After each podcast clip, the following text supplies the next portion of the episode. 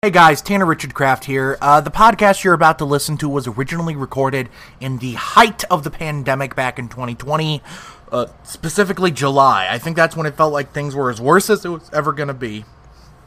When this podcast was originally recorded for another channel. We are repurposing it for your listening enjoyment. We hope you like it. Thank you. Hello, all. Welcome to Bomb Squad. Podcast. I'm I'm I'm one of your hosts, Tanner Richard Kraft, and I'm not going to keep up that accent. And I'm your other host, Austin James Weevelman. Your middle name is James. Oh fuck! I gotta go. I've blown my cover. All of a sudden, Austin is never seen again. FBI, open up! Turns out Austin was the real CIA sleeper agent. So, uh, what what did we watch this week, Dan Man? We watched The King of Staten Island, or as you called it in the Google Drive file, Pete Davidson, the movie. It really is. It's his Eight Mile. Yeah, this is this is the uh, Pete Davidson's biography of what would have happened to his life if he hadn't gone into stand-up comedy, or so him and Apatow speculate.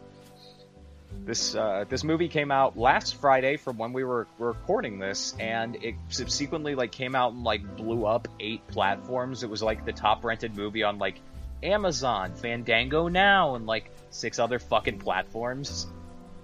Fucking uh, Redbox, like people are still doing that. I think. Lots, lots of fucking people wanted to see Pete Davidson in the movie for some reason.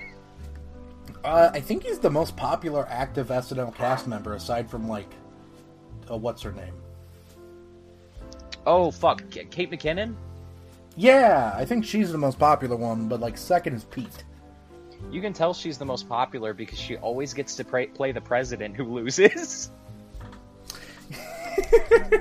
She played Warren. She played Clinton. I, I told I called up Lorne. I called up my buddy Lorne Michaels and told him, "Don't let Kate play the next one if you want the one to win. it's a curse." Maybe Michael Lawrence was like a really big Bernie guy, and he just desperately wanted Warren to lose, but he should have had uh, McKinnon play Biden instead, the real threat. I I, I think our um, our video helped Joe Biden win more than anything. I'm so guilt. I feel I feel like that's my fault because I'm the one who wrote that answer down, So and I announced it.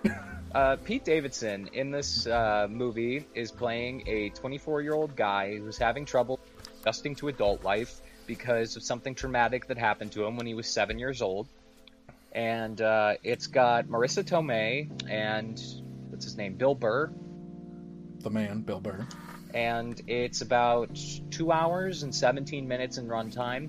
Uh, Tanner, what's your what's your first impression? I fucking loved this movie so much. Our, Oh my god, I loved it so much. Thank God, we're, we're pretty much in agreement on that. I had a very good time watching this, which I, I was sort of hesitant because I didn't think that Judd Apatow would keep making good movies throughout my life. And if I'm remembering right, like he, his name was on a few stinkers.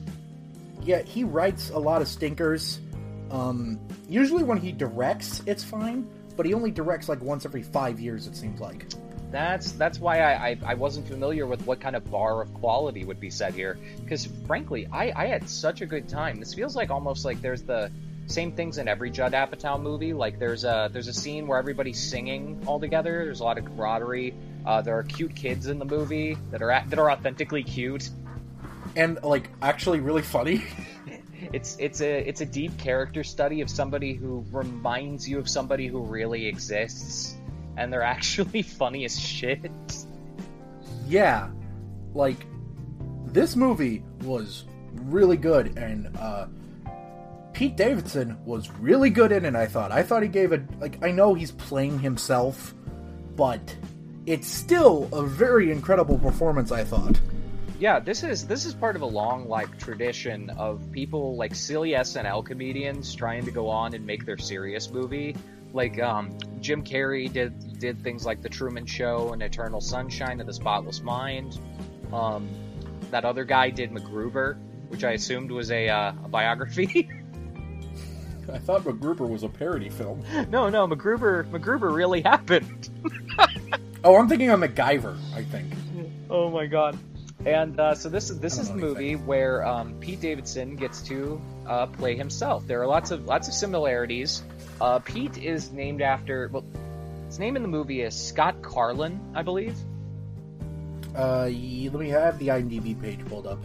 Yeah, Scott Carlin. Yeah, yeah, and uh, Scott was the name of Pete Davidson's dad, who died in 9/11 when he was seven years old. Yeah, finding out that actually happened, uh, fucked with me. Did you did you know that the first time you watched the movie? No, I like I did a little. I knew it was based off of his life, but I figured something like the father thing had to be fictionalized. And then I looked into it, and nope, Pete's dad died at 9/11. What the hell? Yeah, it was. Um, me and Sid. I've, I've seen this twice. I saw it once with uh, Sid, once with Wade. And uh, the first time I watched this with Sid, it had like this vague, like looming air of kind of like sadness over over parts of it because it's just a an emotional movie at certain times when it wants to